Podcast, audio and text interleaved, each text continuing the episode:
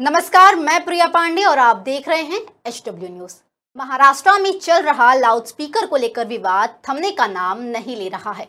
एक तरफ़ जहाँ महाराष्ट्र में हिंदुत्व के मुद्दे को लेकर दो भाइयों के बीच सरगर्मी बढ़ गई है तो वहीं दूसरी तरफ़ राज ठाकरे ने महाराष्ट्र के उद्धव सरकार को चुनौती दे दी है। इन सबके बीच अब मुंबई में महाराष्ट्र नवनिर्माण सेना के चलो अयोध्या के पोस्टर देखे गए हैं। आपको बता दें कि जून के महीने में एमएनएस सुप्रीमो राज ठाकरे अयोध्या का दौरा करेंगे। इस पोस्टर में लोगों से राज ठाकरे का समर्थन करने की अपील की गई है। वहीं इससे पहले रविवार देर शाम औरंगाबाद में एक रैली को संबोधित करते हुए राज ठाकरे ने कहा कि मस्जिदों से लाउडस्पीकर हटाने के लिए दी गई तीन मई की समय सीमा के बाद जो कुछ भी होगा, उसके लिए मैं जिम्मेदार नहीं रहूँगा।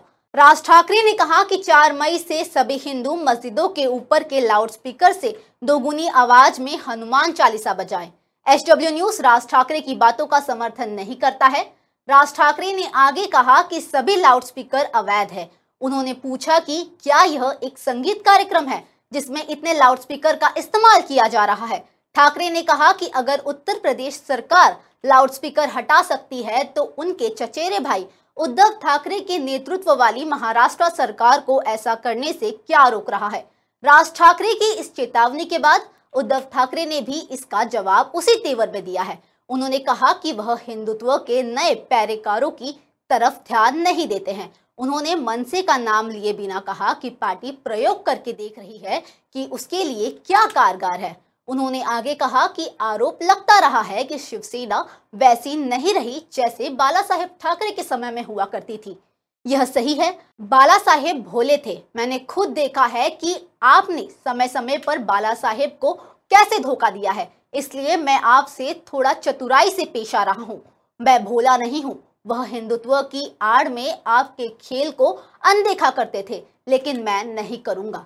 वहीं औरंगाबाद रैली के बाद राज्य के गृह मंत्री दिलीप वलसे पाटिल ने महाराष्ट्र के वरिष्ठ पुलिस अधिकारियों के साथ आज रात बैठक कर सकते हैं। राज ठाकरे के भाषण के बाद राज्य के संवेदनशील हिस्सों में पुलिस बंदोबस्त कैसा हो, इसके बारे में बैठक के दौरान विस्तार से चर्चा की जाएगी। राज ठाकरे ने औरंगाबाद रैली के दौरान कहा था कि अगर लाउडस्पीकर को मस्जिद से हटाने की मांग नहीं मानी गई तो 4 मई को जवाब देंगे। मीडिया रिपोर्ट्स के अनुसार दिलीप पलसे पाटिल ने बताया कि राज ठाकरे को रैली शर्तों के साथ दी गई थी, लेकिन जिन शर्तों का उल्लंघन हुआ है, इसके बारे में औरंगाबाद पुलिस कमिश्नर जाँच कर रही है। वे अपनी रिपोर्ट डीजी को भेज देंगे। उन्होंने आगे कहा कि अगर समाज में बांटने वाला जो बयान दिया गया है, वो ठीक नहीं है, लेकिन उसकी रिपोर्ट आने के बाद ही किसी तरीके की कार्रवाई की जाएगी। उन्होंने आगे कहा कि इसके बारे में सुप्रीम कोर्ट का आदेश साफ़ है कि सुबह छह बजे से रात के 10 बजे तक लाउडस्पीकर इस्तेमाल करने की इजाज़त कानून से दी गई है। कानून से इजाज़त लेकर कोई इसका इस्तेमाल करता है तो इसका कोई रोक नहीं सकता। उसके बाद की अनुमति नहीं है। पाटिल ने बताया कि अगर कोई मुस्लिम लोगों के खिलाफ लाउडस्पीकर का इस्तेमाल करता है तो इसके खिलाफ ज़रूर कार्रवाई की जाएगी। इन सबके बाद अब राज ठाकरे ने ट्वीट कर एक पत्र साझा किया है, जिसमें लिखा गया है कि कल ईद का त्योहार है। यह त्योहार खुशी से मनाया जाना चाहिए। निर्धारित बातों के अनुसार अक्षय तृतीया और अपने त्योहारों के दिन आरती न की जाए। किसी के भी त्योहारों में हमें कोई भी अड़चन पैदा नहीं करनी है। लाउडस्पीकर का विषय धार्मिक नहीं, बल्कि सामाजिक है और आगे क्या करना है इसके बारे में ट्विटर पर ट्वीट करके बताऊँगा। अभी के लिए सिर्फ़ इतना ही।